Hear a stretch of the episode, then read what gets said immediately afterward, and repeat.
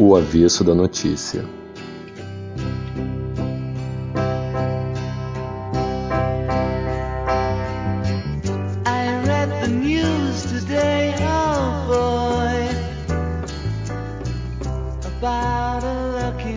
É isso aí, galera. Estamos de volta aqui com mais um episódio do nosso podcast O Avesso da Notícia.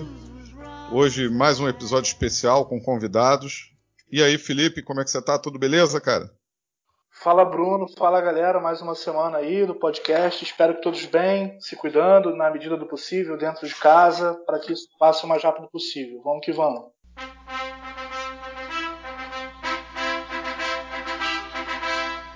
E eu quero mandar um abração porque você sempre me apoiou, sempre me deu aquela força. É isso aí, galera. Chegamos à hora daquele momento Maguila, que é o momento dos abraços, dos agradecimentos, a galera que está dando aquela força pro podcast, aquele apoio.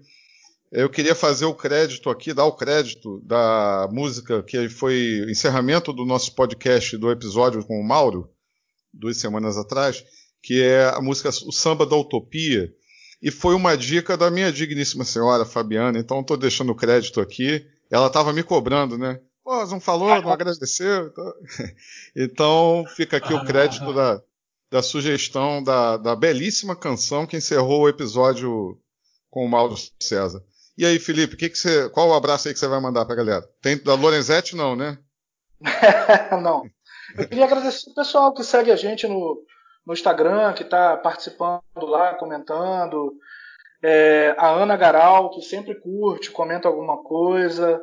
A Clélia Calvino, a Andressa Bandeira e a Marcela Vasques. São pessoas que estão seguindo a gente lá, que estão interagindo. Queria agradecer muito. Lembrar a galera é, das nossas redes sociais, né, Bruno? É, uhum. Twitter, o Avesso da Notícia, Instagram, tem que ter atenção que no Instagram não tem o O, é arroba Avesso da Notícia. E lembrar a galera também, né, Bruno, que a gente está com uma parceria muito bacana com a loja Veste Esquerda, né, a loja que tem camisas, camisetas, produtos muito bacanas, temáticos, é, e é muito legal. É, o pessoal que colocar, que entrar no site lá e colocar o cupom avesso10, vai ter 10% de desconto nos produtos. É importante falar que segue eles lá no Instagram, é, o Veste Esquerda, Facebook Veste Esquerda, entra no site, que a gente tá, é muito bacana ter um parceiro como eles. Show de bola, isso aí.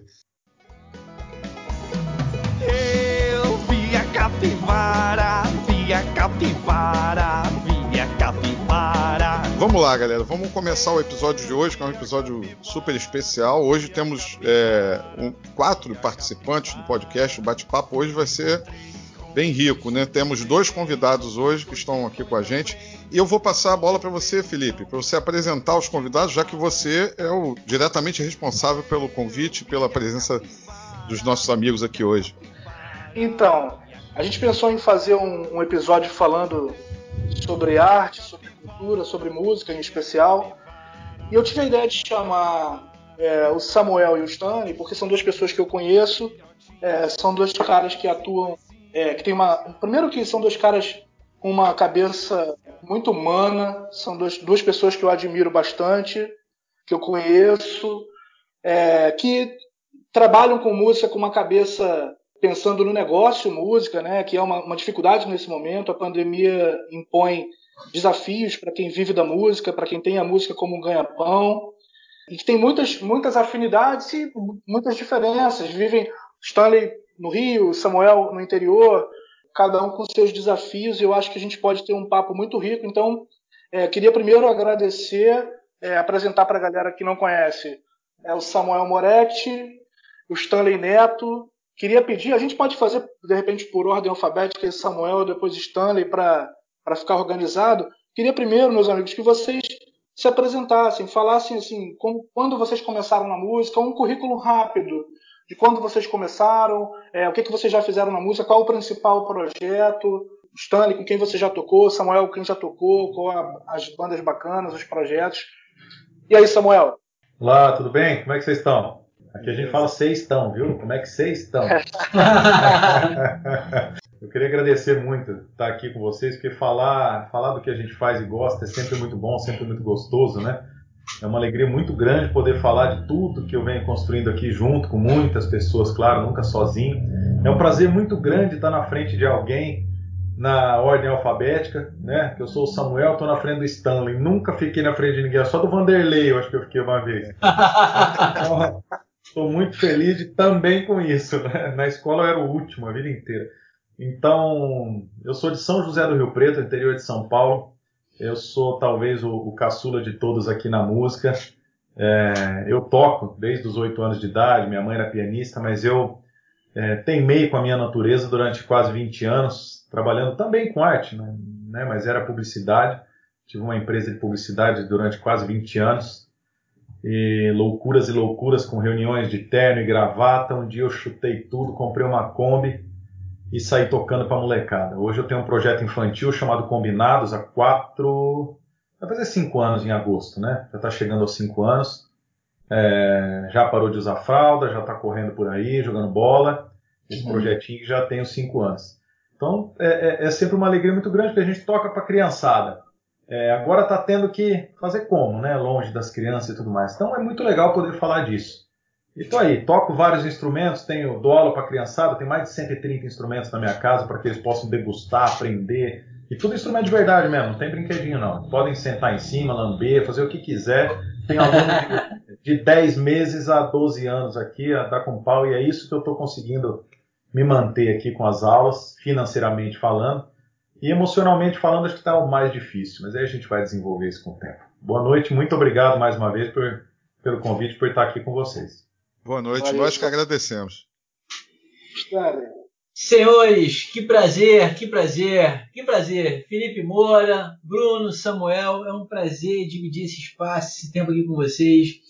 É, eu sou na música conhecido como Stanley Neto, meu nome de batismo é José de Assunção, eu trabalho com música há mais ou menos 24 anos.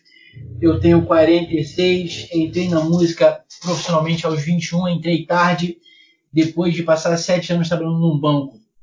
Já toquei com algumas bandas muito legais. Na verdade, eu só toquei com gente legal porque eu dei essa sorte. Algumas pessoas de muita fama, como é o caso do Roupa Nova, do Alexandre Pires, outras pessoas de não muita fama, mas igualmente talentosas e muito boas. E o meu principal projeto hoje é um projeto muito difícil, que é o de sobreviver através da música. Isso é uma lição de vida e a gente vai debater um pouquinho sobre isso hoje. É isso. Bacana. Valeu. Isso aí, legal. É, mais uma vez, Stanley e Samuel, a gente gostaria muito de agradecer vocês estarem participando aqui com a gente hoje e cedendo o tempo de vocês para a gente fazer esse bate-papo legal aqui. Felipe, levanta uma primeira bola aí para eles. Eu queria saber é, de vocês, é, até porque eu acompanho um pouco a, a, vida dos dois, né? tanto Samuel agora mais perto aqui, vizinho, Stanley sempre acompanhando os projetos. Quer dizer, é, a gente tinha aí uma vida é, que vinha rodando, né, que todo mundo com a sua vida em ordem minimamente, é, e aí veio essa pandemia e impôs desafios, né? Eu queria saber de vocês dois, aí vamos manter essa ordem do Samuel falando depois do Stanley. Queria saber de vocês dois o que que isso mudou. É, Samuel, onde você se repensou? Você teve que, você teve que, que ingressar numa nova atividade com um projeto do Combinados que você não fazia? O que, que você acrescentou? O que, que passa pela sua cabeça num projeto de médio prazo? É, é isso, né? O que, que a pandemia te impôs de esforço, de raciocínio, de reinvenção da tua, da tua atuação? É, cara, isso daí, na verdade, eu, eu achava que a minha vida estava do jeito que você falou aí antes, né? Que estava tudo organizado, tudo. E hoje eu vejo, cara, olha, por incrível que pareça, né? Eu, é, é, a primeira coisa que me bateu quando chegou esse problema todo foi responsabilidade, né? Eu tinha um projeto em pleno crescimento, em franco crescimento. Esse ano ele ia estourar internacionalmente. A gente estava lançando um CD internacional, sabe disso? De cantigas de roda, mas é, de cantigas, assim, canções infantis, né? Enfim, mas da América Latina toda. É um CD que ia ser lançado lá fora. E a gente já tinha essa essa visão há um bom tempo de fazer. Gravou quatro dias depois, a cidade travou né? Tivemos dezenas de shows cancelados já esse ano e a gente jogou planejamento para 2021. Então a primeira coisa que me bateu foi responsabilidade. Eu tenho mais dois músicos que tocam comigo, a minha família sobrevive desse projeto, né? Então, em um primeiro momento, me bateu a, a necessidade de estudar, né? Estudar as saídas. Primeira coisa, pensar estudar as saídas. Por muita sorte, eu tinha uma, uma garantia de dois meses de contas pagas. Então, os primeiros 30 dias eu fui estudar. Estudar o quê? Né? Cara, internet, bicho. Se a gente vai ficar isolado aí, né, a única maneira de se comunicar, eu já decretei o isolamento da minha casa de prima, assim, já bati e chutei pro gol. Não teve, não teve nem outro pensamento. Nós vamos ficar em casa. Por quê, né? Você sabe que eu tenho aqui na minha casa uma médica é, especializada em pandemia e em saúde da família que virou para mim e falou: Samuel, vai pegar, o bicho vai pegar e vai ferrar tudo. Então eu tive uma série de fatores, de astros que se alinharam aí para me ajudar nas decisões, né? Foram empurrões. Mas lógico que a primeira coisa que a gente tem que fazer para acertar na decisão é aceitar essas opiniões e esses astros orientando a gente, enxergar que pode ter ali um caminho. Né? Então, bom, é, é, indo diretamente agora para a tua resposta, o que, que eu fiz com o projeto? Né? Eu me esforcei, cara, 24 horas nesses primeiros 30 dias de isolamento, que foi ali, eu vou, eu vou botar o dia 19 de março, né? É, que foi quando fechou a minha cidade aqui, a princípio, é, então até 19 de abril, né? É, foi um período que eu me dediquei extremamente a entender como é transmitida uma live, como é gravada, como é feito, se é o YouTube, YouTube se é o Instagram, é, é, por onde, como, por quê, quem atingir e fortalecer a nossa presença na internet. O canal do YouTube explodiu, é, perto do que a gente tinha, né? É, Instagram foi muito bem, perto do que tinha. E isso agora, no, vamos dizer assim, do meio para iniciar a descida do isolamento, vamos torcer para que, que eu esteja certo, é, esses números agora começam a se tornar negócios. Né? Isso falando da parte de negócio, como você perguntou, o Combinados era um projeto em franco crescimento que continuou crescendo, mas num outro patamar. A gente teve dezenas de shows cancelados. Né? Então, é, é, eu, graças a Deus, parece que eu acertei nessas decisões que foram tão é, facilitadas por toda essa questão e pressionadas pela pandemia. Né? A pandemia me, me falou, cara, você tem que decidir. Então, no primeiro momento, eu fui responsável de parar para pensar e dobrar o esforço. Eu nunca trabalhei tanto na minha vida, cara. Menos como músico e mais como aí o produtor do projeto, enfim. E parece que agora alguns negócios estão virando dinheiro, né? Tá virando negócio mesmo, né? Estão se efetivando.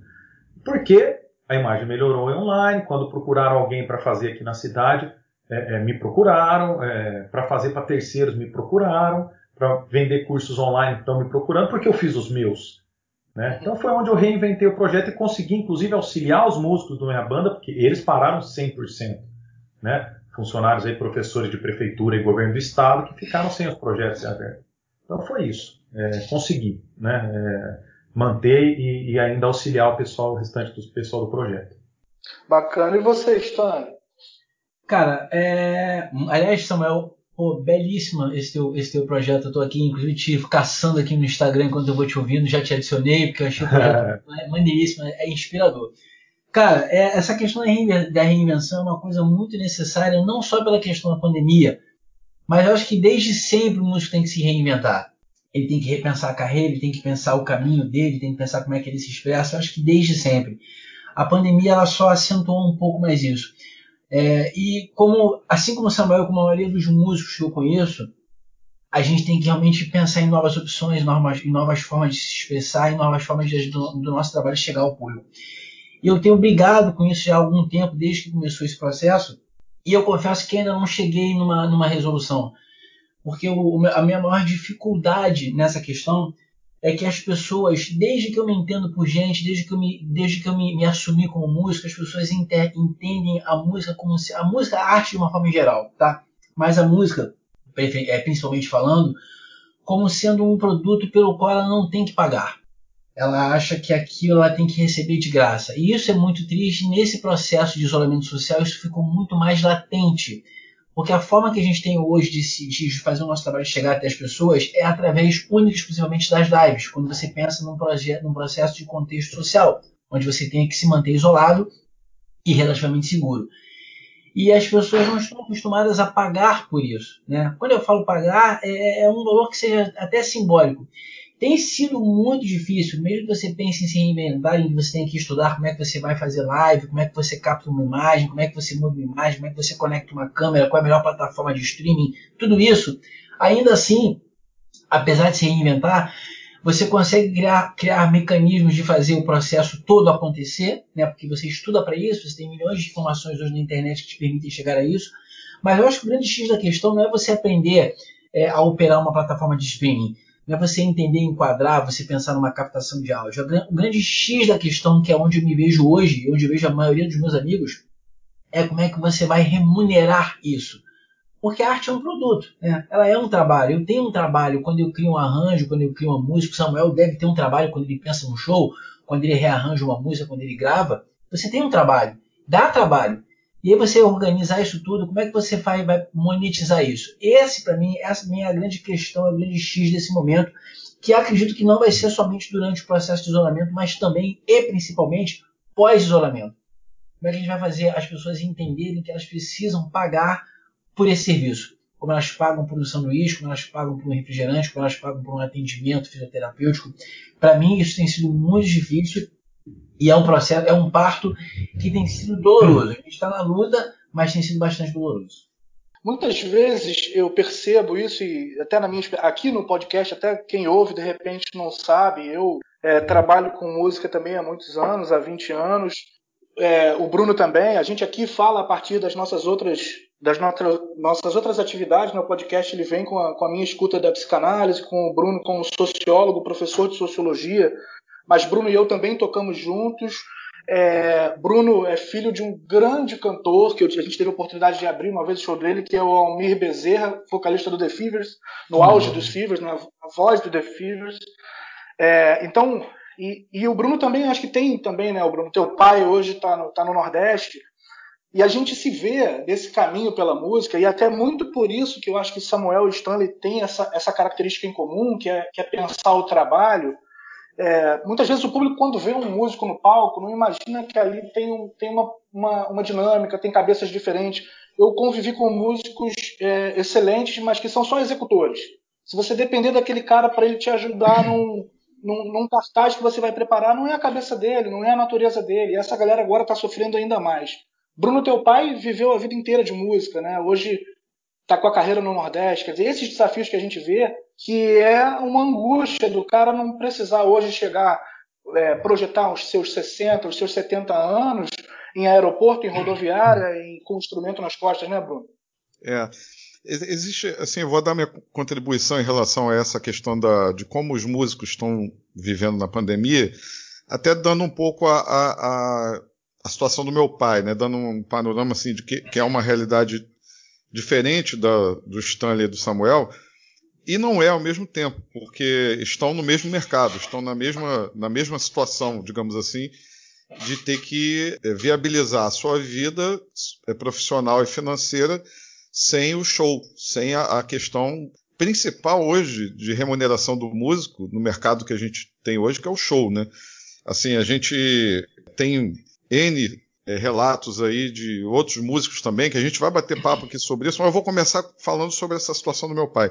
O meu pai, por exemplo, ele tinha um projeto que está é, tá praticamente pronto para lançar, que é um proje o projeto chamado De Originos, que eles já fizeram já algum, alguns anos atrás, com é, a galera, a formação original dos Fivers, junto com o pessoal dos Incríveis, que é também uma banda da Jovem Guarda muito importante, é, de São Paulo, né?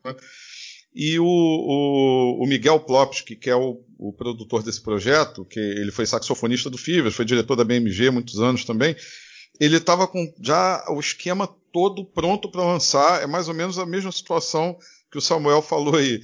Tudo, já tudo pronto. Faustão agendado para fazer a divulgação e tal. E aí vem a pandemia, né? E a situação do meu pai é muito a situação que o, que o Felipe está falando aí, de, em relação a, ao músico que, na realidade, ele está sempre participando de um projeto que é elaborado por, ou pela gravadora ou, ou por algum outro produtor e tal. E você imagina um músico que é de uma geração, a gente, a gente aqui, a gente, é, a gente não nasceu com a internet, mas a gente era jovem quando a internet surgiu e a gente teve a condição de, de acompanhar e tal. Agora você imagina uma galera que é da geração dos anos 60, 70, hoje tendo que se reinventar através de uma linguagem que eles não dominam, que eles não têm conhecimento, e que fica até complicado de, é, de imaginar que esses músicos eles vão conseguir se adaptar a essa nova realidade. Então foi exatamente a situação que aconteceu com meu pai. O que, o que, o que, que aconteceu? Meu pai foi, é, pela, até pela idade, ele é grupo de risco, ele se isolou né, em Itamaracá, é, próximo a Recife, né, se cuidando o máximo possível, mas a vida profissional completamente parada. Completamente parada. E aí vem é, é justamente a situação do planejamento e da visão de negócio que a geração dele não tinha, não teve essa formação. Então eu estou falando do meu pai aqui, mas eu estou pegando o exemplo do meu pai para, por exemplo, falar da galera dos músicos de baile, por exemplo, as bandas de baile do Rio de Janeiro, que, que a gente conhece bem, aquelas bandas que tocam em clube, e músicos eh, de uma certa idade, a galera né, nessa faixa de idade, de 60, 70 anos, que até hoje depende daquele cachê ali, daquele show, para poder pagar suas contas. E esse músico, ele é o que o Felipe falou, ele é um músico executor. Ele vai lá, ele, a banda pertence a alguém, ele é contratado, ele ganha por cachê por show. E se não tem o um show, acabou a fonte de renda desse cara. Então, só para só a galera ter uma ideia, é, eu recebi há um, é, algum tempo atrás, acho que um mês, um mês e meio, uma, uma campanha para arrecadação de alimento para esses músicos. Então, a galera do, da, da, noite que toca na, nos bailes, o pessoal está passando necessidade a esse nível de ter que é, rolar a campanha de arrecadação de cesta básica. E aí, um cara, por exemplo, vamos, vamos colocar a seguinte situação: um cara que toca contrabaixo numa banda de baile, ou um tecladista tal, o cara que é um músico de uma banda. Como é que ele viabiliza o trabalho dele na internet, né? sem um suporte? sem, uma, sem alguém para pensar isso, sem alguém para produzir isso para ele, já que ele não domina essa linguagem. Então também tem esse desafio. Eu queria já aproveitar esse relato para levantar uma bola para a galera aí, para os convidados, Stanley e o Samuel. É, como é que vocês é, estão enxergando hoje essa transição né, na indústria da música, da, da, da mídia física, né, do, do disco, do, do, CD, que está tá acabando né, praticamente, para as plataformas digitais? Como é que vocês estão vendo isso? Como é que vocês estão se enquadrando nisso, por exemplo? É, agora, nesse momento que o show que o show não rola mais, que não está né, tá proibido, a gente não tem essa fonte de, de recurso. Como é que vocês é, conseguem, imaginam, ou como é que adequaram o trabalho de vocês? E eu vou pegar o gancho que o Stanley falou, de fazer isso se transformar em dinheiro, por exemplo, através de vendas virtuais, através de plataformas de streaming. Você já tem alguma experiência nesse campo específico? É, vai lá, seguindo a ordem que o Felipe, que o Felipe falou aí. Samuel, o que, que você tem aí para relatar para a gente dessa adaptação? Cara, eu vou. Deixa eu fazer um comentário sobre o que vocês. É, é, que o ruim de falar primeiro é isso, né? Que depois todo mundo fala. Não, fica à vontade. Fica à vontade. Tô brincando, tô brincando. Estou é, bem à vontade com vocês. Graças a Deus é todo mundo da mesma praia. Cara, dois pontos importantes, né? O que o Stanley falou, por exemplo, que falou, cara, a gente estuda, a gente faz. Por mais que a gente estude as plataformas e tudo mais, é, é complicado monetizar, né? E aí eu linko com o que você falou. Um cara que é músico de banda, é, um baixista, um tecladista, né? O, o, o, vocalista ainda até que consegue se virar um pouquinho, cantar alguma coisa no YouTube aí, no, no Instagram e, né, e, e, tem aquela coisinha do violão junto, e às vezes até dá um tiro no escuro e acerta, né? Mas o músico de banda mesmo, cara, sabe onde que erra todo mundo? Na verdade, é, olha só, o meu caminho foi o contrário. Eu era do mundo de, de publicidade, ou seja, eu ia para a capital aqui em São Paulo de terno e gravata vender negócios, vender coisas que não são palpáveis, que é exatamente o que o Stanley falou. O sanduíche você come, a música você nem enxerga, quanto mais pegar na mão, quanto mais pôr na boca. É, é, então, como cobrar por isso, né? Assim, lógico, no, no meu ver, que nem uma, uma, obra de arte. Na verdade, eu acho que uma estátua você tinha que pagar cada vez que você olha para ela. Né? Ou quando você visita um museu, você paga. Né? Quando você vai num show, você paga. Mas agora acabou o show. Pô. Né? Então, como pagar? Né? Eu, então eu acho que o grande erro que eu, que eu vi, não é um erro, você vê, né? Falando erro, me deslizando aqui, né? O grande, a, o grande benefício que eu tive, vai, em detrimento dos outros músicos da minha cidade e do meio que eu vivo, é que eu entendo um pouco de negócio. Então eu sei que o fato da gente gostar da música que a gente faz, ou a gente se esforçar muito, quando chega para vender, não quer dizer nada. você não sabe qual a dificuldade de, de, de botar uma sardinha na lata, né? Desde o pescador até a hora que chega na tua mesa. Você está pagando para comer, você não está pagando pela dificuldade que foi de fazer. E o músico tem que interpretar isso. Fala assim, cara, eu tenho que fazer uma coisa que a pessoa goste de degustar, é, que ela tenha prazer de degustar e que ela queira. E querer hoje, com a internet, com, com, onde você ganha em clique e em tempo de exibição, é fundamental que a pessoa queira. Onde que eu tenho mais um facilitador? Eu lido com, com criança, cara. Então a criança gosta, ela assiste 5 mil vezes o clipe na, na, na, no YouTube. É verdade, deixa os pais loucos. Né? Deixa os pais loucos, né? E, e, e, tem pai que eu encontro na rua aqui, ah, é o cara dos combinados. Pelo amor de Deus, cara, aquela música da Capivara eu não aguento mais, é o dia inteiro, sabe? Então, assim, é, é, você tem que achar um gancho. Onde que eu acho que o músico se, se, é, é se, se, peca nisso? Se o problema está aí, Stanley, é porque foi a tua fala, né? É, estudar um pouco do empreendedorismo, como é feito o negócio. E é chato pra burro estudar isso para quem é artista, cara. Isso é um pé no saco de estudar, entendeu? Mas entender o, como é feito o negócio, só sendo músico, eu, eu digo só, mas para mim é a parte mais difícil ser músico. Eu sou músico assim de, de quinta categoria, em termos de execução, de tocar e de cantar, mas eu consigo entreter. O outro aí que o, que o, que o Bruno falou, das adaptações, né? Das adaptações das pessoas. É, é, é justamente isso. A gente sempre teve eu tenho aqui um, um, um amigo, um, um, pai de aluno, um amigo, que era pedreiro, hoje é construtor. É, e ele emprega os caras que trabalhavam com ele há 20 anos atrás. Então não é nada de uma, de uma história de autoajuda isso, mas é uma, é uma questão de assim, o que, que ele fez? Cara, o cara observou é, é, e saiu do palco como guitarrista, e, ou se manteve, mas é, começou a coordenar, estudar em casa, estudar em casa, estudar em casa. Foi o que eu fiz aqui também. Né? Então hoje eu tenho uma banda com equipamento próprio, com, com, um veículo próprio. É uma Kombi, tá, gente? Não é um avião que nem o Iron Maiden, mas eu tenho uma Kombi que leva minha banda para cima e para baixo. Né? É, é, enquanto outros músicos que, que, que eu comecei, eles já estavam há muitos anos, estão lá com o violão no boteco. Hoje nem, não estão. Teve um que fez, fez uma. saiu na televisão aqui numa matéria que ele deixou de ser músico, ele está passando roupa para fora. Sabe? Um baita de um talento artístico, cara, que tinha que receber esse incentivo e essa ajuda de algum lugar nesse momento, porque parou os shows. Isso me recorda, vai aqui uma, uma, um puxão de orelha e tomara que ele escute, porque eu já falei isso para ele, inclusive. Quando eu fiz um curso para que as pessoas desenvolvessem projetos para editais, é, eu fui, levei o convite pessoalmente para ele. Falei, cara, vai, meu, você é um puta de um talento, bicho. Foi? Não foi. Então, existem algumas saídas é, que eu enxerguei, eu fui atrás e, e que outras pessoas estão fazendo. É, Claro, aí fala assim, cara, mas eu vou deixar de ser músico para ser é, manager, né? Não vou. Eu também não, não, não quero isso. Mas hoje, hoje está sendo bom. Agora, cara, a pergunta faz de novo para mim. Sobre, sobre o streaming. É, sobre, sobre, streaming, sobre o streaming. Como é, porque o que você está falando, você falou do sanduíche, né?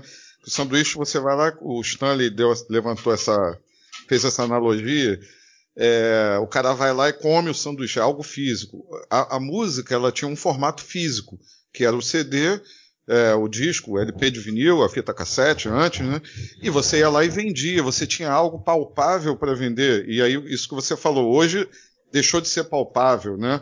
Hoje você vende um clique, você vende é, aquela música que está disponibilizada na plataforma de streaming para o cara consumir.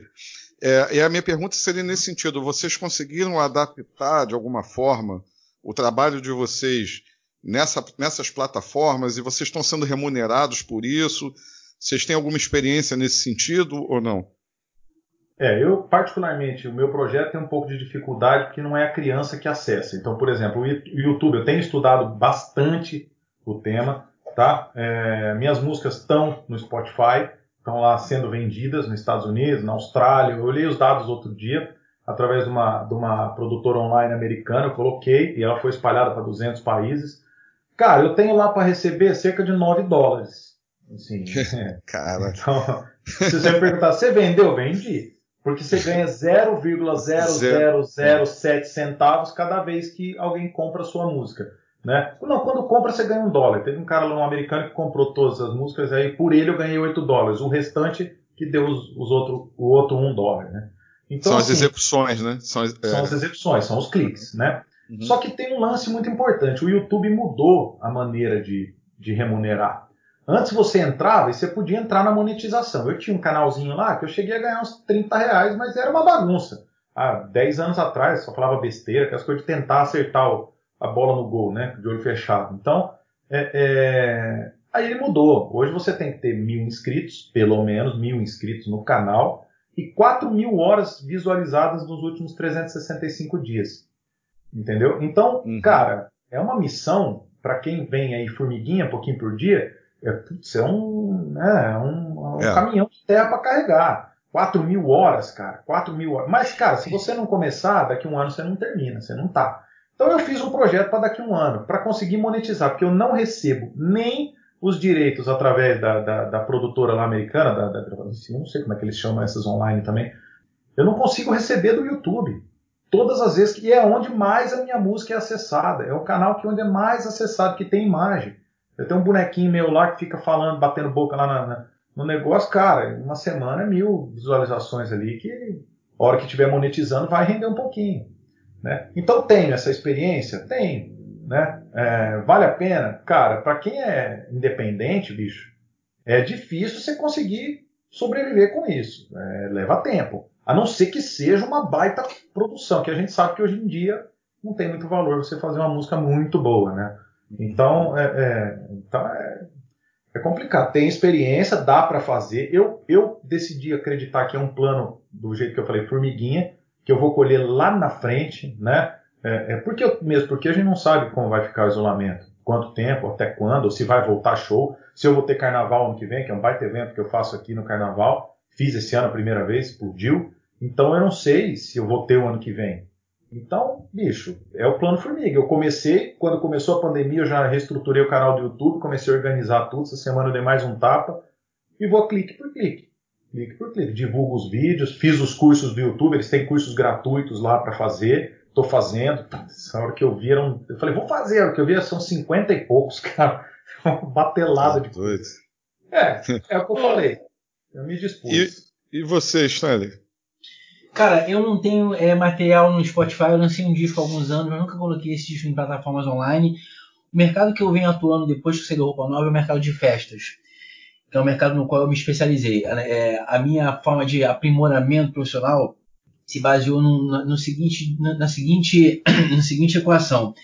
Eu não coloco hoje a música como sendo atividade fim, eu coloco a música como sendo atividade meio como se ela, ela, na verdade, eu apresento a música dentro dos projetos que eu faço como sendo um meio de você atingir um objetivo. Como eu trabalho muito com o mercado corporativo, demais, então eu apresento a minha música para se atingir um objetivo de entretenimento, de reunião, de compra, de despertar interesse por venda alguma, por compra em alguma coisa e por aí vai. Esse é o mercado que eu tenho atuado bastante há alguns anos e tem dado muito certo.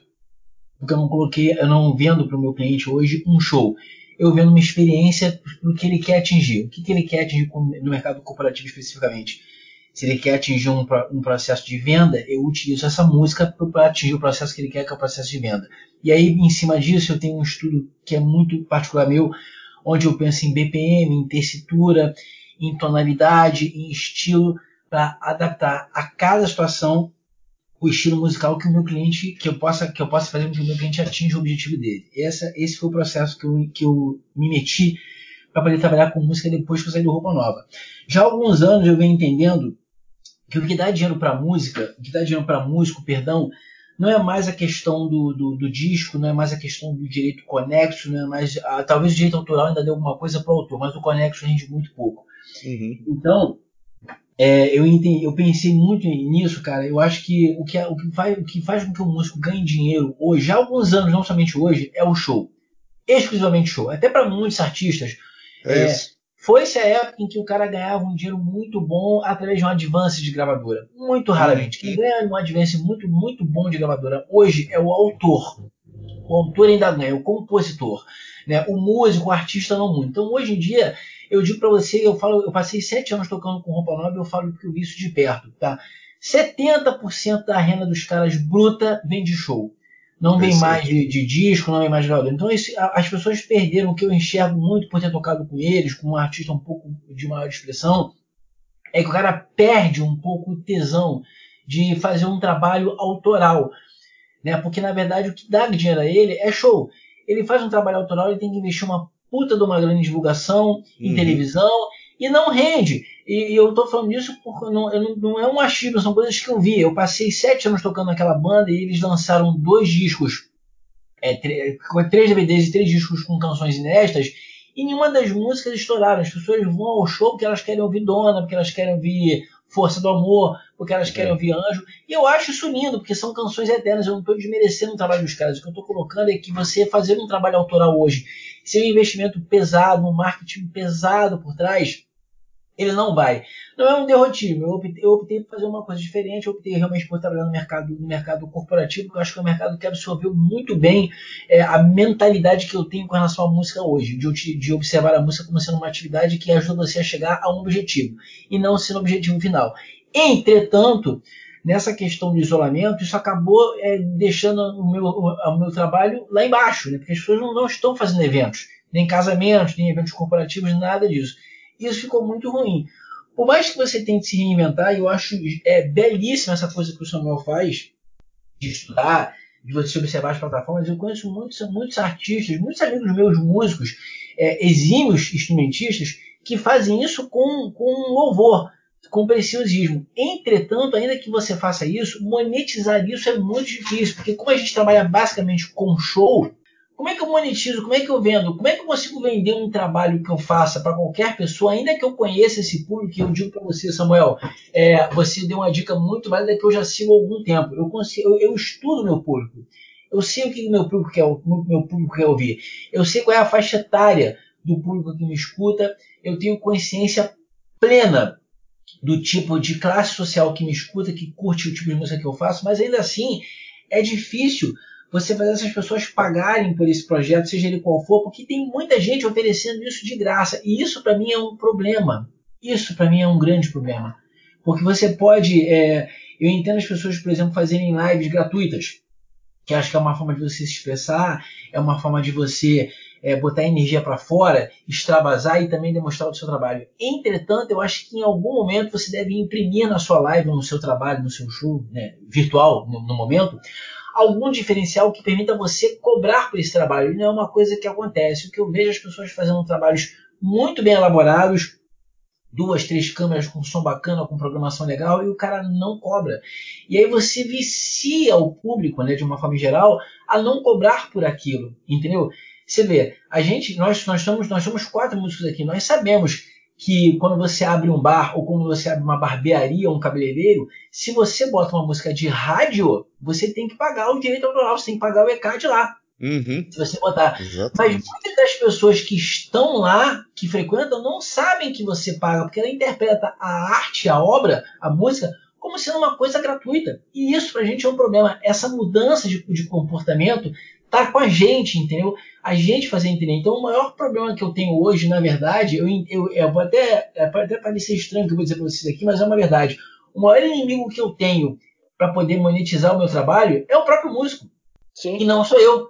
É o próprio Uhum. músico no mercado, porque é um, é um músico que não se, não se ajuda. Eu não falo da questão de valorizar, não é isso que eu estou dizendo. É o cara entender que o que ele faz é um trabalho, é um produto. Entretenimento é um produto Uhum. como é cerveja, como é Coca-Cola, como é, é um produto que você tem que vender.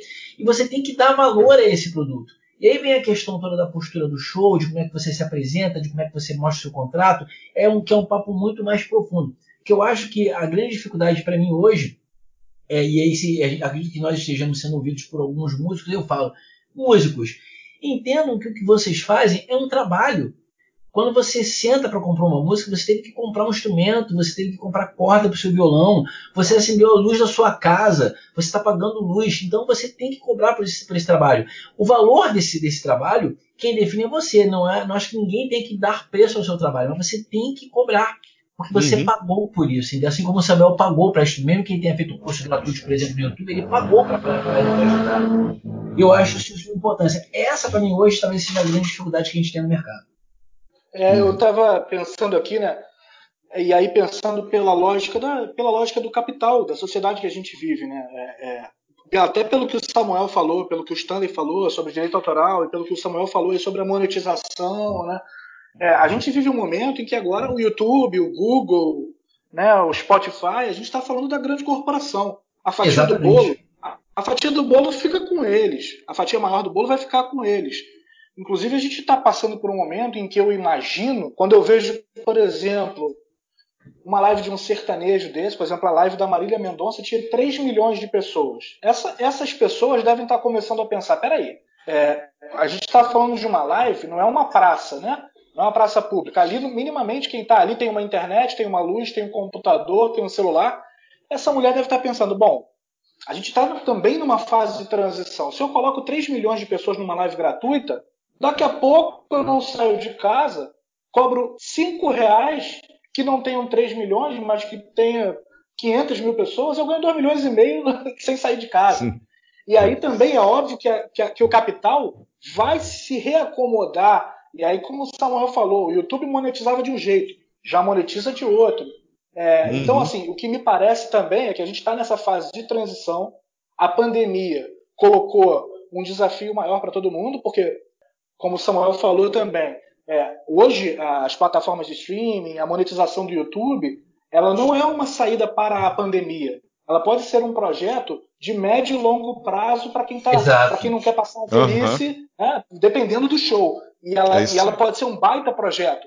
Mas para a pandemia, é, por exemplo, que eu vi o Stanley, o Stanley tem feito fez um projeto para o Dia dos Namorados, para o Dia das Mães, né, em que ele gravava, a pessoa pagava, ele fazia uma homenagem às mães, ao casal de namorados, uma serenata, é, o Samuel com as lives que ele faz no YouTube, tentando vender o show.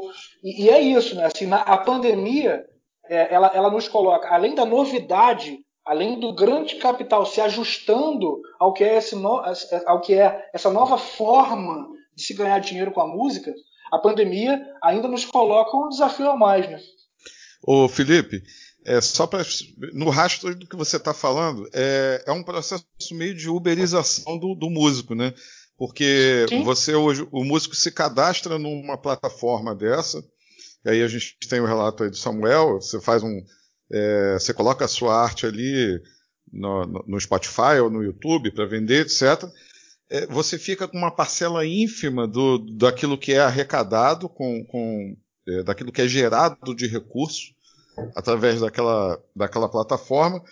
E o processo, ele na verdade vai se repetindo só que de outra forma. Porque quando a gente olha, vai lá atrás na indústria cultural, na formação da indústria cultural com o na, na, na, área fonográfica, né, especificamente, com o disco, que era o produto que era vendido, a, o, o, artista já ganhava muito pouco do disco na época, quando era venda de LP, CD, fita cassete e tal. Só para só o pessoal visualizar o que, que era a relação do músico com a gravadora, né?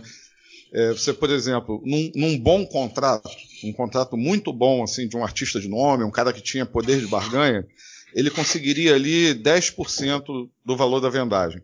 90% do valor da vendagem é, do disco era da gravadora. Aí você pode falar assim: ah, mas a gravadora teve o custo da gravação, tem, tem o custo de produzir o, a, a mídia e tal. Mas imagina que nessa relação de quem cria, que, que, na verdade você, você não vende, vendia o disco, você não vendia um pedaço, um pedaço de plástico. O que atraía a pessoa a comprar é a arte que está ali, pô. É, é claro. o, que você vai, o que você vai ouvir. E o cara é que, que no caso, produzia... caso do cara de nome, né, Bruno? Esses 10% deixavam o cara rico. E aí Sim, ficava tudo bem. É, o cara se, o cara né? vendesse, né? se o cara vendesse 500 mil cópias, um, um, milhão de discos, ele ganhava muito dinheiro. Mas aí, claro. mas aí imagina, porque aí eu vou falar da realidade do meu pai, que eu vi bem de perto isso, né? Você imagina, por exemplo, numa banda de seis integrantes, que você tinha um contrato aí de 7 ou 8%, cada uhum. integrante ganhava 1% do que era vendido do uhum. disco. E a gravadora ganhava 90%. Então, quer dizer, aí você imagina que o desequilíbrio já era muito grande nos moldes anteriores, mas foi o que você falou, ainda existia a possibilidade do cara ganhar um bom dinheiro ali se ele estourasse aquele disco.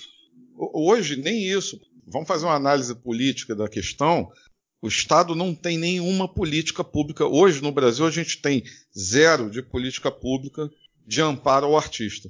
O que existe de amparo ao artista hoje são iniciativas isoladas e privadas. Por exemplo, você vai imaginar o retiro dos artistas, por exemplo, é, as próprias entidades de classe. Qual é o projeto que o Estado brasileiro tem para o artista hoje? nesse momento, nesse momento, principalmente, a gente não tem Ministério da Cultura, não tem da Saúde no meio da pandemia. Né? A gente não tem Ministério da Cultura, tem secretário, e o secretário, o máximo que ele fez na vida foi ser coadjuvante de malhação. Aí, nesse momento.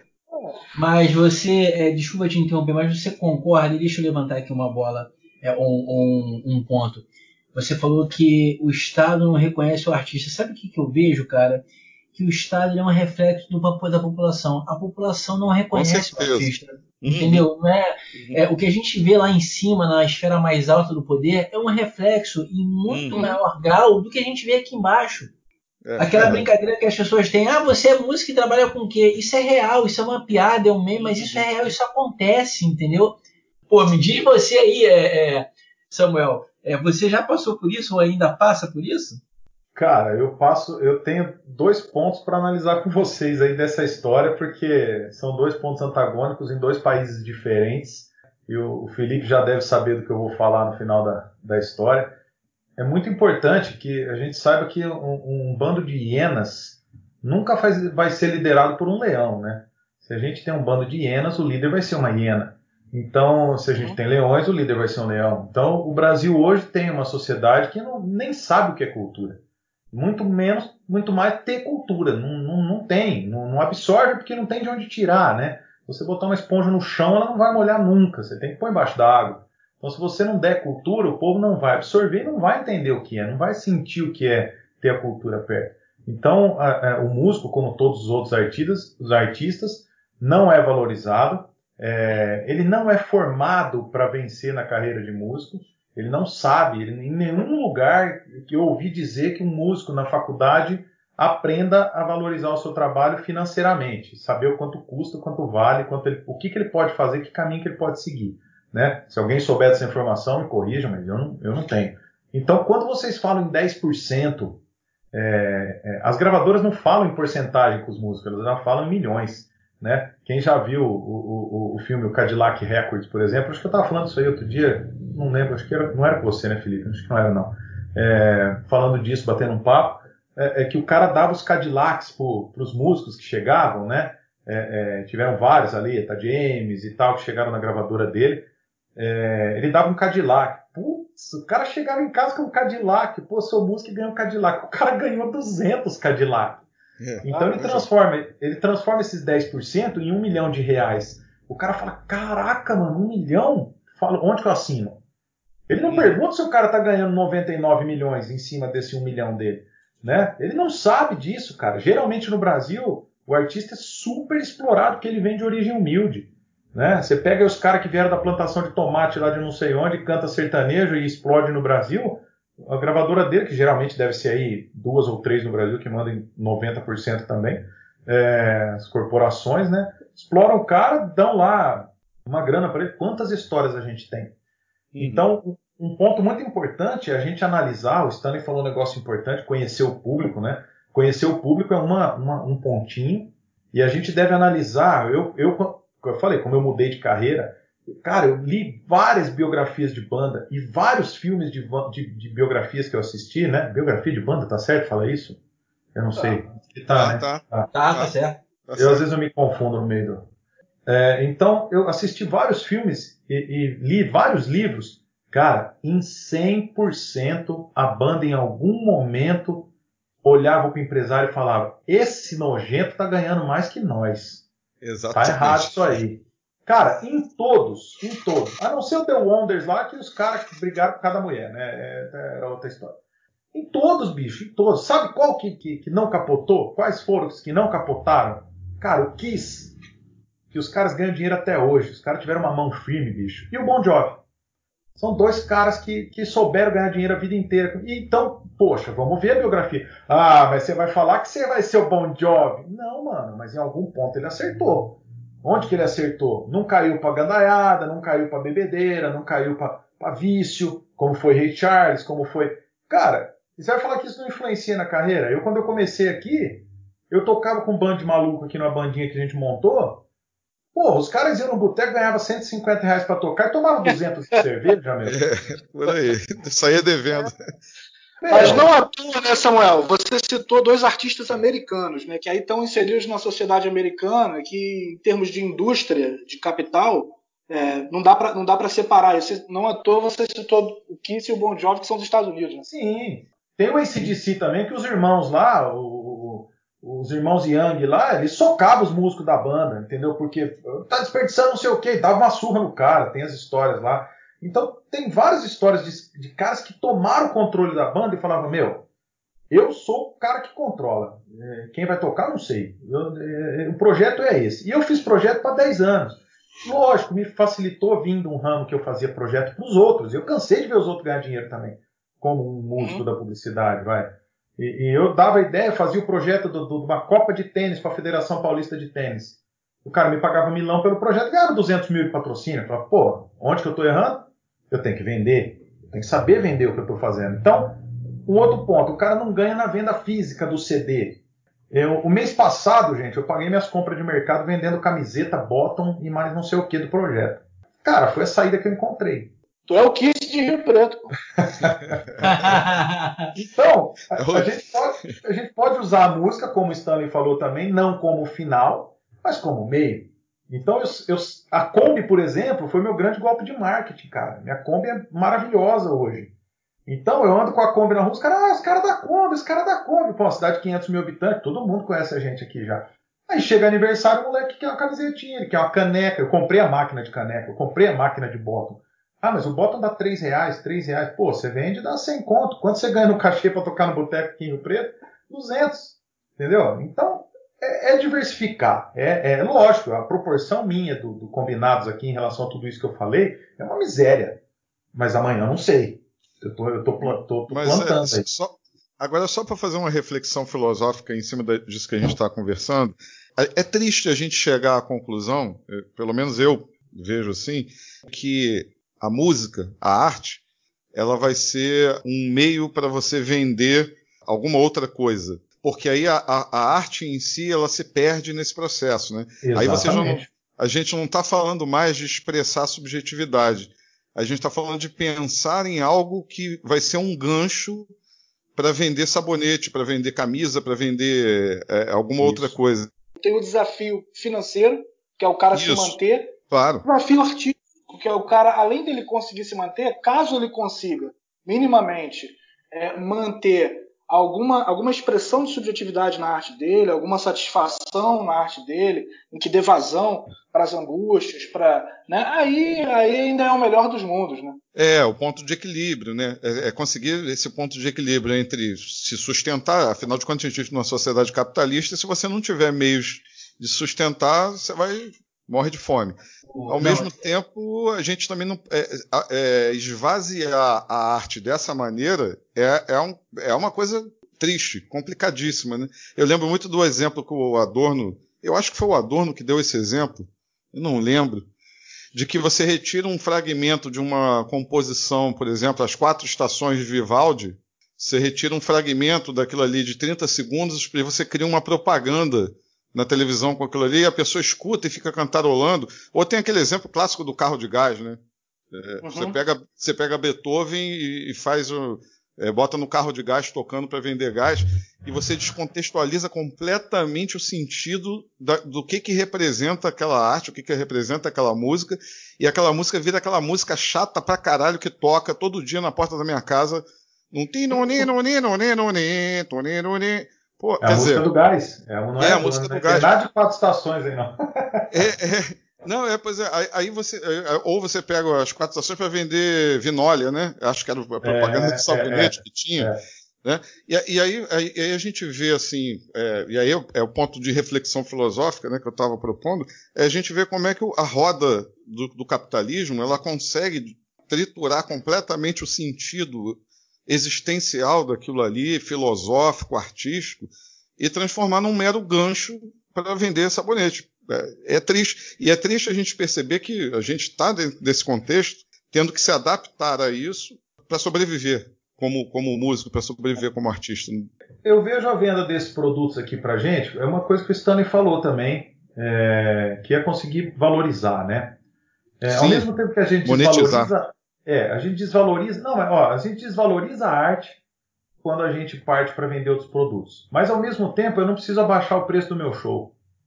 Entendeu? Porque Sim. eu consigo outras fontes de renda. Então o meu show está sempre valorizado. Quando alguém chega e me oferece metade do valor, cara, na pandemia agora eu fiz promoção, tirei trezentão do valor do show e falei, dividi em seis vezes, dez vezes, no boleto, no cartão, sei lá, para vender para o ano que vem. Eu tô vendendo para 2021, esse ano eu abandonei. Então, assim, ao mesmo tempo que eu consigo outras fontes de renda, utilizando a marca e a força que a gente conseguiu, e desde o primeiro dia de combinados eu falo muito que há de se construir uma marca em cima da música, né? Lógico, entra nesse negócio de então não é mais música, então é um projeto de marketing. Os dois, né? A nossa música também é, é pelas crianças. Mas se a gente tem uma outra fonte de renda, a gente consegue valorizar. Se todos os músicos fizessem, né? É, é, ele, ele poderia não se apertar tanto, que é uma condição inerente ao músico hoje, está apertado de grana, não tem como. Né? No, no, no, Brasil que não é valorizado mesmo e ponto. Né? O, o, finalzinho que eu ia falar da outra história é que eu fui para Cuba duas vezes, minha esposa é cubana, e eu fui lá como músico, e ela como médica. É, então eu entrava lá, ah, ela é médica, e ele, ele é músico. Nossa, ele é músico, nossa, que legal, né? Qual conservatório você estudou? Foi quê? Cara, músico de boteco, lá estudou em conservatório, e tem CD, e todos têm um CD para vender ali na hora, e recebem euro, e não sei o quê. Eu perguntei assim, quanto o boteco te paga para você tocar? falou assim, não paga nada, ele dá a oportunidade de eu tocar aqui e vender meu trabalho. Então a música se vende por ela mesma, né? É, e, e, eu comprei CD de todo mundo que eu vi lá. Comprava todo mundo. Falei, não, eu vou comprar e vou levar para casa, lá eu ouço e tal. Todos formados em conservatório. A mulher tocava violino, clarinete, cantava numa uma bandinha de jazz, de um trio, fantasticamente bem, e o povo aplaudia tudo. Eles são acostumados a ver apresentações de música, eles são acostumados a ver. É, é, a gente não é um fundo para eles.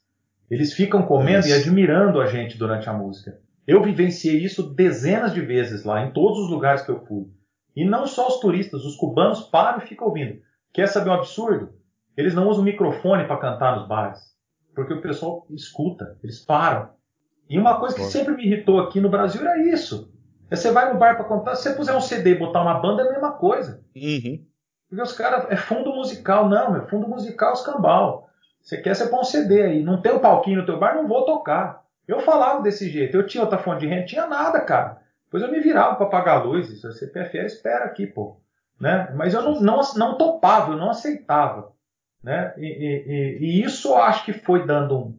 Lógico, é o que eu falei, cara. Parece que eu dei sorte, vai. Mas é, é, trabalhei muito também. Mas é, é veja só o princípio da, da, da, da valorização, como né, determina aí onde que cada povo vai parar com seus artistas, né? Tem várias coisas para comparar, mas uma delas é esse absurdo. Esse exemplo do, do bar não ter, não ter microfone é, é muito simbólico da importância que se dá ao artista, né? É muito simbólico, muito chama muita atenção, né? E, e Felipe, para a gente não ficar naquele, naquela, naquele maniqueísmo de o bem contra o mal, que é tão pobre hoje em dia nas nossas discussões até sobre política e outros assuntos, a gente, o, o Samuel ele deu aqui dois relatos né, de sociedades completamente distintas. Quer dizer, ele falou de, de como a sociedade americana, né, a, a, indústria de entretenimento acaba pro, proporcionando uma condição financeira para o músico melhor, o músico que entende isso, né? E uma sociedade cubana, que aí já é a valorização da cultura, numa sociedade completamente diferente, né? Claro, então a gente, claro. a gente tem referências aí que, que, que dá para a gente pensar, né? Quando a gente pensa no que Samuel falou, a grande questão, o grande mal do brasileiro hoje, na nossa sociedade hoje, é que a gente fica no meio do caminho super sofrido, né? A gente não é o americano que sabe que sabe negociar, que, sabe, que entende o seu produto, que conhece o seu produto, que sabe vender o seu produto e que disso vai fazer o seu sustento e que consegue ali equilibrar a sua arte, né? uhum. né? como um Bruce Springsteen, por exemplo. Tudo bem, já está no sucesso, mas só para dar um exemplo. E a gente também não é, não vive no espaço em que o cubano vive, em que você vai entrar num bar, você não precisa ter o bar te pagando, porque você vai ter um público te consumindo.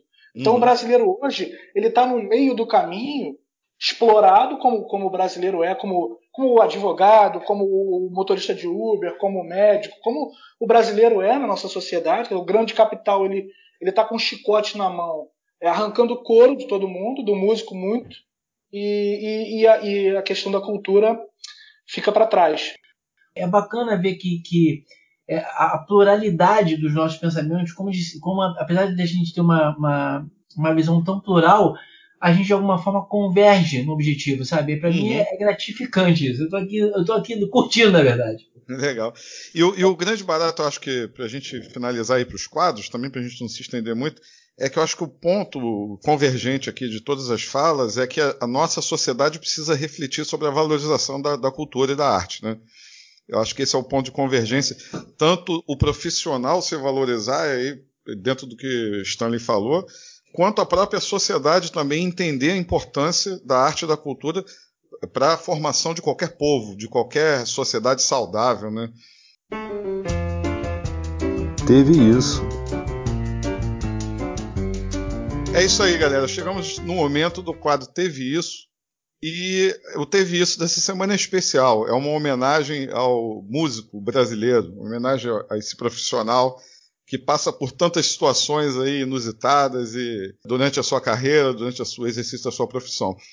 E aí, Samuel, o que que você destaca aí no quadro Teve Isso?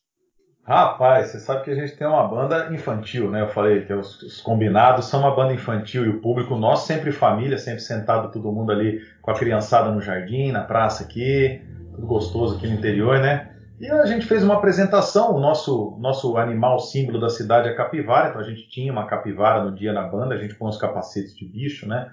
E pediram para tocar Hilarie, da Xuxa, né? Beleza, tocamos Hilarie, música infantil, e a capivara era a moça que estava cantando naquela ocasião. Começou a cantar. E eu, sempre fazendo brincadeira para animar a criançada, virei e falou assim: ó, oh, é a nossa capichucha, né? É, o baterista sempre quer me remendar, né? Ele pegou e deu um berro assim e falou: não, é a chupivara. Os pais e as mães não gostaram da brincadeira. Claro e ele não. ficou roxo, bicho. Ele ficou roxo. É, piada, piada proibida para menores. Teve isso. E você, Stanley? É, só uma pergunta. É, pode falar palavrão ou não? Só para saber. Pode, pode. Aqui, aqui não é para criança, não. Aqui é Agora pode. Então, eu tinha um amigo, eu tinha um amigo chamado Paulinho, que ele era um imitador assim de mão cheia, ele imitava assim muitos artistas com, com maestria impressionante, nunca mais aqui entre nós, mas era um cara genial, um cara pelo qual eu tenho muito carinho. E eu quando eu fui quando eu fui tocar, fui chamado para tocar no Roupa Nova, antes eu tocava num, com um artista aqui do Rio chamado Alex Cohen, que era um cara que foi produzido pelo Ricardo Fegali do Roupa Nova. Conheço ele. E era, e era um cara que, que eu tô com qual eu toquei muito Então, através do, do Alex Cohen, eu toquei. Através do, do, do Alex Cohen, eu conheci o Ricardo Fegado de Roupa Nova. E a gente acabou trocando telefone, conversando, coisa e tal, que o Ricardo produziu o Alex, ele é muito show do Alex, mas nunca fui amigo dele, mas ele tinha o um telefone, coisa e tal, aquela coisa toda. Um belo dia, eu dava, eu dava aula numa escola aqui em Duque de Caxias, de saxofone, e a gente, quando entrava em sala de aula, deixava o telefone no, no, em cima da mesa, da, da mesa de entrada da, da, escola. E ali, como era no subsolo, não pegava aquele. Não era o famoso 2G na época. Era aquele analógico. O analógico não aparecia quem estava ligando, aparecia só um número. Então eu estava em sala, e aí a menina da recepção bateu na sala e falou assim: Ô, ô seu, seu, seu Stanley, tem um telefone aqui, é uma pessoa que não fala que o tem um telefone dizendo que é urgente. Eu falei, tá bom. Eu peguei o telefone, eu saí da sala, peguei o telefone falei, alô? E aí ela falou, Stanley, tá falando? Eu falei, é, oi, Stanley, tá falando aqui é o Fegali do Roupa Nova. E o Fegali, opa, não, eu nunca tinha me ligado, apesar de ter meu telefone. Falei, o cara vai me ligar pra quê num dia de semana de dia? Eu falei, Paulinho, vai te a merda, cara. Vai imitar a puta que pariu, vai sacanear outro. Não quer? Fegali, vou meu cacete, tá, quer me sacanear, tô no meio da aula, porra. Não foge, desliguei o telefone. Voltei pra sala. Depois, depois a, a, Ana entrou em contato na sala e assim: seu Stanley, a pessoa ligou de novo querendo falar com o senhor. Aí eu peguei o telefone e falei assim: porra, Paulinho, tu é chato pra caralho, hein? Puta que pariu. E ele falou assim: não, cara, aqui não é o Paulinho, quem tá falando aqui é o Ricardo do Roupa Nova, cara. O Ricardo Fegali pegou o telefone no dia do show do Alex Cohen, você lembra? Eu tô querendo conversar com você sobre um lance a gente poder é, botar você para gravar o acústico do Roupa Nova. E assim, eu digo assim, por um, por um triz eu não caí dessa gravação. Você não perdeu essa porra. Eu não perdi essa gravação. Pensou, eu, cara. eu realmente eu achei que realmente era o Paulinho, cara. Realmente que não era. Muito bom. É. E você, Felipe? Cara, eu, vou, eu, não vou contar uma história que aconteceu comigo, porque eu acho que se faz necessário. Assim, é uma, é uma coisa que meu coração tá, tá, tá falando desde ontem. Né? Eu estava assistindo ontem a live do Milton Nascimento, um monstro da nossa arte, né? Curioso que a Dani comentou aqui essa semana, depois eu fui ver, uma entrevista que o Milton Nascimento deu até para divulgar essa live para o portal O Tempo. da internet, em que ele comenta a situação política do Brasil. Ele comenta o que ele já sofreu de racismo, ele comenta a questão indígena, ele comenta a questão de como esse governo não, não valoriza a ciência, não valoriza a arte, a angústia, né? Ele, ele, ele, na manchete está ele falando de que o Brasil virou um pesadelo. E aí nos comentários, aquela, aquele festival, né? Como é que pode? Eu me decepcionei com você. Quer dizer, o cara não consegue entender nem o artista que ele. Isso que a gente está falando da cultura, que o Samuel comentou, então, assim, o cara consome o Milton Nascimento e não consegue entender do que o cara fala. Eu já achei uhum. estranho quando isso é. aconteceu com o Roger Waters. Quando o cara canta em português, então, é bizarro. E aí, uma live maravilhosa né, dele ontem, um artista maior. E aí ele termina a live cantando Caxangá, né, que é uma letra em que ele uhum. propõe um jogo de Caxangá. Só que entre o patrão e o trabalhador, em que eles trocariam de lugar. Né? Ele fala: Veja bem, meu patrão, como pode ser bom. Você trabalharia no sol e eu tomando banho de mar. Bem significativo. Não é à toa que é Milton Nascimento, né? Pois eu, é. Genial, genial. Não, e, e, interessante dessa situação, é, interessante não triste, né, dessa situação que a gente vive no Brasil, é que as pessoas perdem a dimensão da grandeza do artista por uma discordância política. É, é, aquela mesma situação que aconteceu com Chico Buarque, né? Que o cara interpelou ele no restaurante, ofendeu. Ah, você é um petista e tal, e tal, tal. Cara, o Chico Buarque ele pode ser o partido que ele for, ele pode ter a ideologia política que ele quiser ter, ele vai continuar sendo o Chico Buarque um, um patrimônio da nossa cultura e tem que ser respeitado por isso. É, e as pessoas parece que é, fica cego, né? O cara fica cego, ele não vê mais nada na frente dele. Ele não é. vê o Chico Buarque monstro sagrado da música. Ele vê um petista. E pronto, pelo fato do cara ser petista, eu tenho que é, eliminar esse cara, eu tenho que tirar esse cara da minha frente, eu não posso conviver com ele, né? É muito é. triste isso, na realidade. É, sabe o que eu escutei uma vez? Falou assim: ah, vocês acham ruim da gente tratar o Chico Buarque mal porque ele é da esquerda, mas olha o jeito que vocês tratam o Lobão porque ele é de direita. Eu falei, puta comparação, hein? Porra, mas é? peraí. É, nossa senhora. Porra, aí, aí fica difícil. Vamos lá. O, bom, o meu teve isso relacionado a, a, situações que a gente vivenciou na música.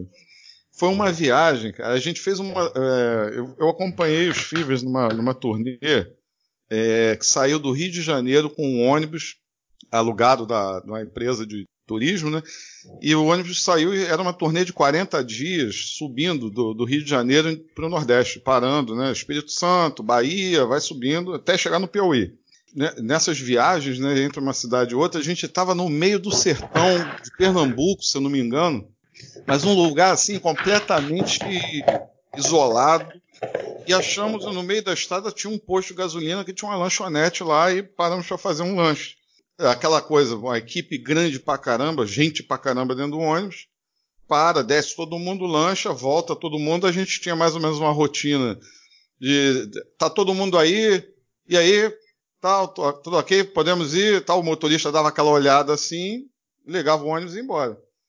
E tinha o, o guitarrista na época, não, ainda é até hoje o guitarrista dos Fibs, o Rama, ele era um cara muito caladão, ele sentava lá na última poltrona e ficava lá na dele e tal. Não fazia falta. É, é. Aí, cara, estrada comendo solta. Depois, acho que de uns 20 minutos, mais ou menos, o ônibus andando na estrada, eu olhei para trás assim, Fui eu que dei falta do ramo. Falei, pô, ué, cadê o ramo? Cara, ih, caralho, esquecemos o ramo no posto, bicho. Volta. Aí porra, o motorista deu a volta, cara. Fez uma manobra, uma estradinha lá toda. Porra, e, e, volta. Mais 20 minutos voltando, né? Quer dizer, ele deve ter ficado uns 40 minutos lá. Cara, quando a gente chega, tá o ramo com a mão na cabeça, no meio da estrada com um olhar perdido, assim, como que dizer assim, cara, o que, que, eu vou fazer da minha vida? no meio do, do nada. Porra, aí quando ele viu o ônibus, cara, parecia cena de filme, quando ele viu o ônibus, ele com a mãozinha lá longe, assim, acenando, tô aqui, socorro! Porra, pegamos, cara, o olhar de desespero do cara era um negócio, porque era uma época que não tinha telefone celular, não existia internet, não tinha nada disso. Né? Quer dizer, se a gente vai embora e deixa o cara lá, ele vai ficar lá. E, então o cara estava desesperado. Mas a, a, situação é engraçada, mais engraçada ainda, porque todas as paradas inusitadas que aconteciam eram com o mesmo cara. Era com o Ramo. o mais se ele tiver. Se ele Coitado do ouvir- Ramos. o Rama já caiu do palco. E, cara, é um monte de história. Se ele estiver ouvindo, chegar até ele, um forte abraço aí, Rama. Mas essa história, essa história foi demais, foi muito engraçado. E, e- e essa, na verdade, esse quadro teve isso, é uma homenagem, né? A gente vai fazer o episódio todo como uma homenagem aos músicos dessas situações e, e só quem vive no meio da música sabe o que que um músico tem que passar para poder viver da sua arte e é isso aí. Fica a nossa homenagem aí aos músicos do Brasil. Dica cultural.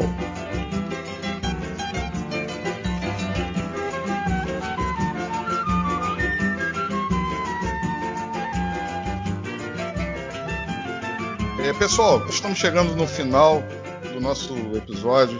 A gente gostaria, primeiro, antes de tudo, agradecer muito a presença do Stanley Neto e do Samuel Moretti.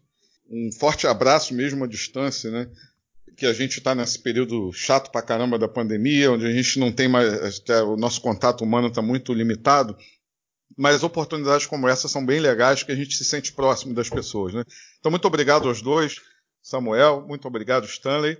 Felipe, começa aí, dá uma referência aí, como é uma homenagem aos músicos, é uma referência aí de dica cultural envolvendo a música.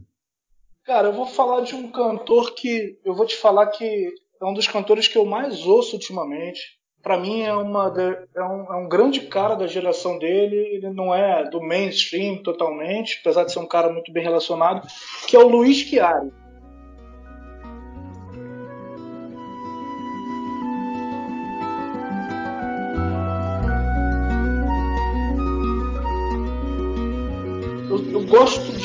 Demais do trabalho desse, desse artista, Luiz Chiari. É muito bom.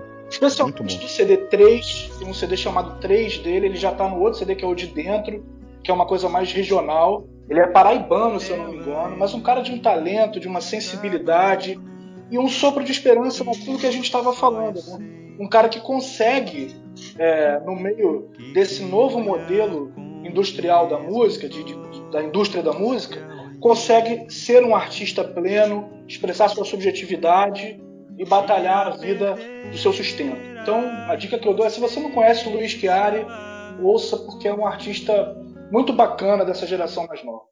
Bacana.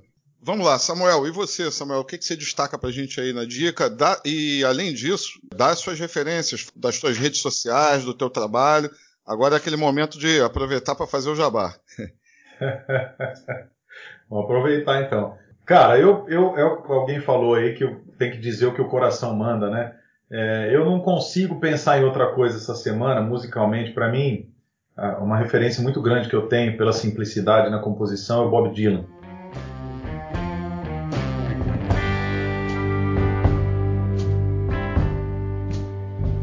Another day that don't end, another ship going out. O único ser vivo que já ganhou o Oscar, o Nobel, o Grammy, e nem foi buscar o Nobel, né? Não tá nem aí pro prêmio. Então ele lançou um, um- um- um disco novo aí agora, que é o Falso Profeta, não vou me atrever a ler em inglês, minha pronúncia é horrível, né? Mas é o Falso Profeta. Já está liderando as paradas britânicas, já é o, o- o cantor mais velho a liderar uma parada britânica. Desde 1960 ele tem um, um disco é, liderando as paradas, né? É, é, todos os discos dele, todos não sei, mas já ele sempre teve, todas as décadas ele teve. Então, como a gente debateu muito sobre isso, sobre essa evolução aí dos músicos, né? Em termos de carreira e o que fazer agora nessa perdição, vamos ver aí o velhinho, o velhinho lançando mais um disco, e fazendo sucesso. É sensacional. Sensacional, grande dica. Ó, cara, é, é, bom, eu tenho um projeto aqui no interior de São Paulo, os combinados, mas que rodou o estado de São Paulo inteiro já, tocando. Eu gosto muito de falar que a gente tem uma parte muito bonita, que em 2019 a gente fez 32 shows de- é, beneficentes em, 19, em 13 cidades do estado, desculpa, 32 shows beneficentes em 13 cidades do estado de São Paulo, tocando em creche, APA e hospital. A gente pega a Kombi mesmo, que chama Guadalupe, carinhosamente chamada de Guadalupe, bota todo equipamento em cima, entra os músicos dentro e vamos. Eu vi você falar aí de uma, uma excursão de 40 dias pelo Nordeste, a gente fez uma de 10 dias, né, e tocou só em Catanduva, que é uma cidade de 60 quilômetros aqui, porque a Kombi quebrava tanto que a gente demorou 5 para chegar e 5 para voltar, né. A gente não tocou em vários lugares, não. Mas é uma grande aventura levar para as crianças e, e, e, o meu objetivo é muito claro, é chegar e, e, tocar música, levar a cultura onde as crianças não têm acesso, né? Então gostaria muito que as pessoas conhecessem o pessoal aí do Rio de Janeiro, que é público de vocês, como o pessoal do resto do Brasil também. A gente tem gravado em espanhol algumas músicas. Acompanhasse a gente no YouTube, que é barra combinados, né, o nosso canal, youtube.com barra combinados, e o Instagram, que é combinados oficial. Né? Então, que acompanhasse por lá, conhecesse melhor, criticasse, é, é, pode xingar que a gente xinga de volta, ali não tem problema não. É uma bagunça, cara, o projeto da gente. Seria um prazer muito grande que vocês todos acompanhassem a partir de agora. Combinados com K, hein, gente? Esse combinados é com K, hein? É, de, de Kombi. Kombi, isso. Ah, importante. Muito obrigado. Dica importante essa. Beleza. E aí, Stanley, muito obrigado Bom, mais uma vez. Dá tua dica cultural e faz o teu jabá. Cara, é, é tanto amigo que eu tenho talentoso, tanta banda, tanta gente que merece um lugar um sol, que é o sol, que seria uma covardia minha falar de alguém e, e não citar outro alguém. Então eu vou, eu vou na onda do, do, do, do Samuel. Aliás, Samuel, eu sou um entusiasta é, verdadeiro, real desse projeto que você faz envolvendo música com criança, porque eu acho que o futuro da gente está nas crianças. É, e, e, o que você faz envolvendo música e criança tem todas as possibilidades de a gente construir uma nação mais humana, mais equilibrada, eu, eu, eu, sou um entusiasta disso, eu queria te parabenizar aqui é, ao Obrigado. vivo pela, pela, pela, ousadia e pela coragem de fazer isso. E a minha dica cultural ela vai justamente nesse sentido. É um cara também que faz um trabalho muito bacana, que ousou mudar toda a vida dele. Um cara que eu gosto muito, chamado Marcelo Serralva, chama Tio Marcelo. Ele tem um canal infantil no YouTube, onde ele trabalha também com musicalização infantil. É um trabalho muito bonito, muito bem feito. E a minha dica cultural é desse projeto. Um abraço para quem meu destino quer bem. Um abraço, sim, sempre é tão bom.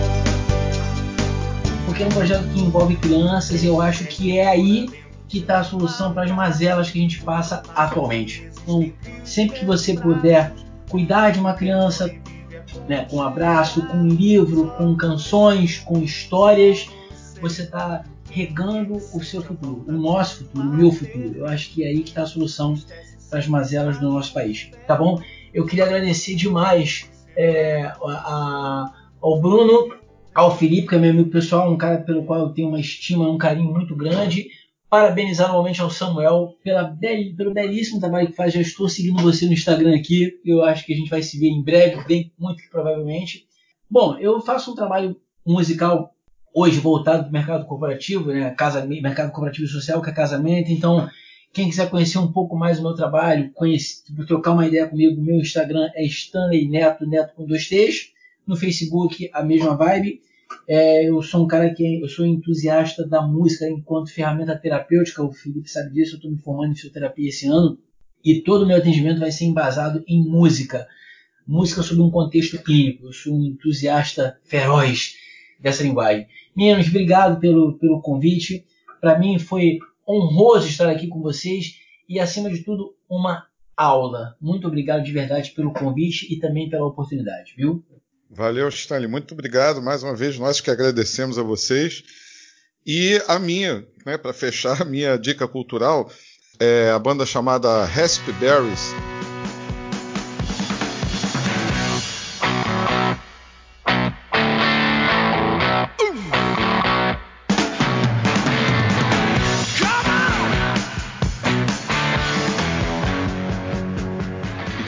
Líder o Eric Carme, vocalista e compositor, que depois também fez uma carreira solo de sucesso.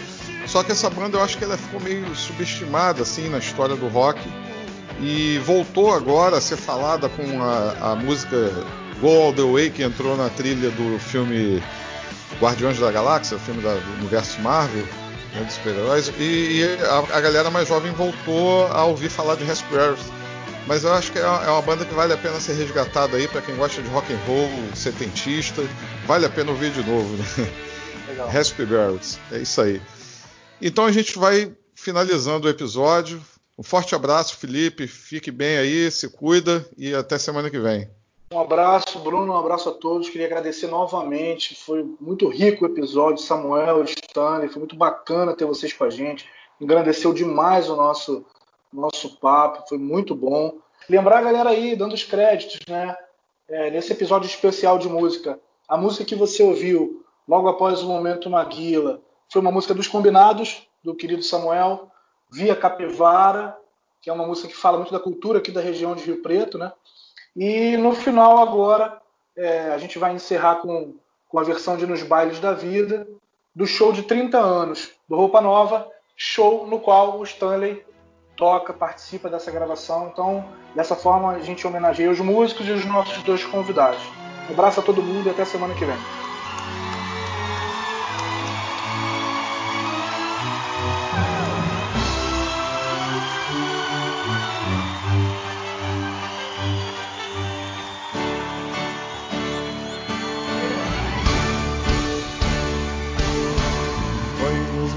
da vida num bar em troca de pão. Que muita gente boa pôs o pé na profissão de tocar um instrumento e de cantar. Não importando se quem pagou quis ouvir. Foi assim. Tentar era buscar o caminho que vai dar as lembranças do que eu era. Para cantar, nada era longe, tudo tão bom. Até estrada de terra na boleia de caminhão. Era assim. Com a roupa encharcada, alma repleta de chão Todo artista tem de